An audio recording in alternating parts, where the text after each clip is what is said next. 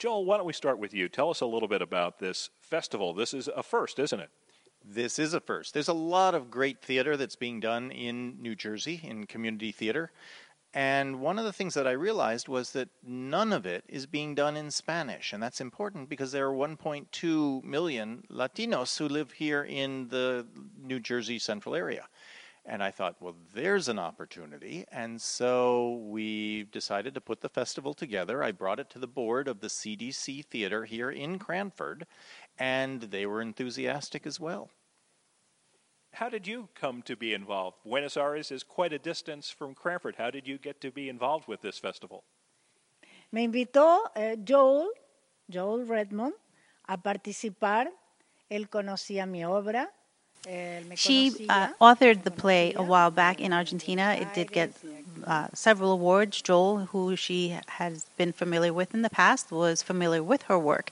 And when he was putting together the Hispanic Festival, he thought of Alicia. And so here she is. In addition to being our translator this evening, you're also playing a role in the play. Tell me a little bit about that. I am playing La Abuela, and the without giving too much away because we want uh, everyone to come and see the play. Um, the grandmother is a figment of the main character's imagination. Grandma has long since passed, and uh, it's exciting. It's it's a really interesting um, production to uh, to have here in Cranford. This play is bringing people together from a number of Spanish speaking countries. Joel, tell me some of the nations that are going to be represented here.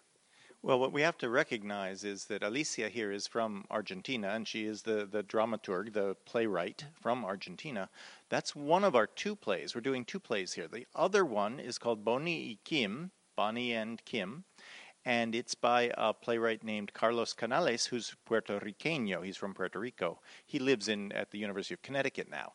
And we have a full expanse of actors who are involved. When we had auditions, people showed up from the whole tri state area, actually. But here in New Jersey alone, we've got people representing Peru, uh, the Dominican Republic, Puerto Rico, we've got Argentina represented, we have Honduras, Cuba as well. So we've got a lot of different stretches. Mexico. Of course, thank you. So a lot of people are from different areas, different cultures, but that's part of the fun because Spanish is slightly different as you move from country to country. And even though it, the playwright may be Argentine or the playwright may be Puerto Rican, the voices will be very distinct and unique, all of course overlaid with being uh, United States citizens and people who've lived here and grown up here with families. In terms of your play being performed in Argentina, do you think there's any difficulty translating the story? I don't mean in terms of language, but in terms of the story to an audience that's going to be seeing it here in the United States? No, no creo que haya dificultades porque es la historia de una nena, una niña, a girl, that's transformed in a woman. And all people do that. So the story is universal. It's universal. It's a story with love, with uh, imagination, with transform, transformaciones, with, uh, with enigmas. Most of the people who are listening to this are probably not familiar with what the theater is like in Argentina. Tell me a little bit about what the theater scene is like in Buenos Aires. Bueno, es diverso. Hay un teatro comercial exitoso. Very large, diverse uh, community in the theater. Um, a lot of cooperative work and a lot of experimental um, productions that, that take place and very high quality.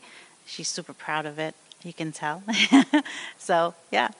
Joel, in terms of people who will be coming to this, the plays are going to be presented in Spanish. For someone who doesn't speak Spanish, would you say that it's still a good opportunity for them to come and watch the play? Absolutely, without a moment's hesitation. There's something very marvelous about hearing the language of theater, the beauty, the poetry of it, even if you don't understand the words. What Alicia was saying about there's this universal quality to the stories, both stories, that you can sit and watch it unfold. That's the beauty of the theater, and this is a special, special evening. Yes, I think that if you speak Spanish, you'll get the richness of, of the jokes and you'll get the richness of the characters. but you don't have to speak Spanish to enjoy the night at the theater here at, at the CDC. It's going to be a wonderful experience and totally unique. No other time has anybody been able to present a couple of great shows in Spanish, and I, I'm sure we'll get a lot of English speakers here as well. What are some of the goals that you're taking, that you're shooting for, for this first event like this here in Cranford? I want to make sure that it works. I believe that there is an audience, a Spanish speaking audience, people who have grown up, who've raised families here in New Jersey, and the theater has never really come alive for them. Their whole culture, la, la cultura latina, where we can bring something historical to these folks so that they can actually share with their children this is what our language represents, this is what our culture represents. And that to me is the important part of this. The show is going to be community theater, it's going to be the good professional stuff that the CDC theater does but there's going to be an edge to it. It's going to be slightly different. And I think what will happen is people will come to this and be amazed at what they're going to see. Again, without giving too much away, could you summarize a little bit of what your play is about? Ana y las langostas. Es la historia de una niña de 12 años que se queda en su casa. So, Anna uh, and the Locust is a story about a 12 year old girl who is staying home alone, basically for the first time. Um, her father's gone to work. She asked to stay home alone, and she's in the middle of chaos. There is a locust. Um, what do they call it? Storm infestation. infestation. So there's a a lot of things going on. It's a, a difficult life for the father. Uh, she is staying alone, and it's her imagination kicks in as she stays home alone, and she has visions of her mother, visions of her grandmother, and visions of a dark, mysterious love who comes and, and helps. And all of this is about Anna with the, the noises outside and the, the mysteries within, and how she grows. You watch it on the stage in just a little over half an hour. She goes from being a 12 year old girl to being a teenager to being a woman. And it's an amazing transformation that we get to watch. Tell me when this play, these plays, I should say, are going to be presented and how people can get tickets. The plays are July 28th and 29th, that's a Friday and a Saturday, and August 4th and August 5th, that's the following Friday and Saturday.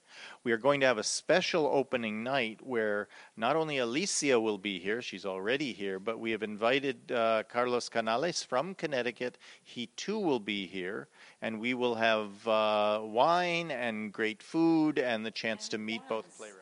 And dance, please. No dancing. we should probably tell you what the storyline is for the other show as well, if I can. Bonnie and Kim, Bonnie and Kim, is about two young people, two they're 20 year old, they're a couple, and they, uh, in their craziness, they start to perform robberies. They start robbing fast food places. And as they continue robbing fast food places, they become cultural heroes. The media picks up on it. They, they then pick up on it themselves. And there's this interesting counterpoint between the two narrators who are on the outside commenting about what we're seeing on the stage, and Bonnie and Kim themselves, the, the young man, the young woman, who are are getting crazier and crazier. And then what happens is this interesting inversion where the world outside starts taking on their habits and their their the way they speak and things like that. And they then become narrators commenting on what they do for their robberies. So there's an interesting inversion, lots of commentary about the police, about the media, about the government, and uh, how it all fits together. I can't help but think when I hear Bonnie and Kim in your description of it, it sounds a little bit like maybe a more modern version of Bonnie and Clyde. It is definitely Bonnie and Clyde. The author makes no no substitutions there. That's exactly what it is. It's also the Joker and Catwoman, and it's references to characters as diverse, or some real, some fake. Uh, Michael Douglas, John Dillinger. They talk about G-Man. They play games about listing all the cartoon characters they can list. They have a fun time. These two these two people. Well, thank you very much. It sounds like it's going to be interesting. Thank you so much for taking the time to talk with me. Same to you. Thank you, Bernie. Thank you, Bernie. Two of the actors who will be appearing in the second play, Bonnie and Kim, Milagros Cortez and Mirari Cortez, perform a little sample from that play.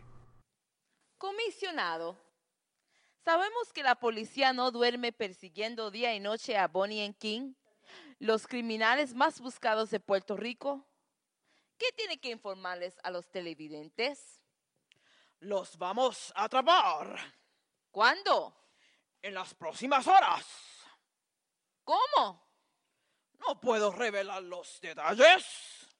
¿Es cierto que el psíquico Walter Mercado ¡mua!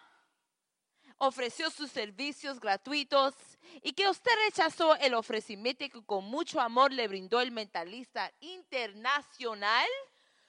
Sí, es cierto. ¿Por qué? Porque nosotros nos basamos en el método científico. En la película Without a Trace, el psíquico... No compare una película con la vida real. ¿Y es cierto que van a traer investigadores de los Estados Unidos? Porque considero que los que están aquí Los tienen... vamos a traer para que enseñen a los nuestros las nuevas técnicas de investigación. Comisionado Fierro,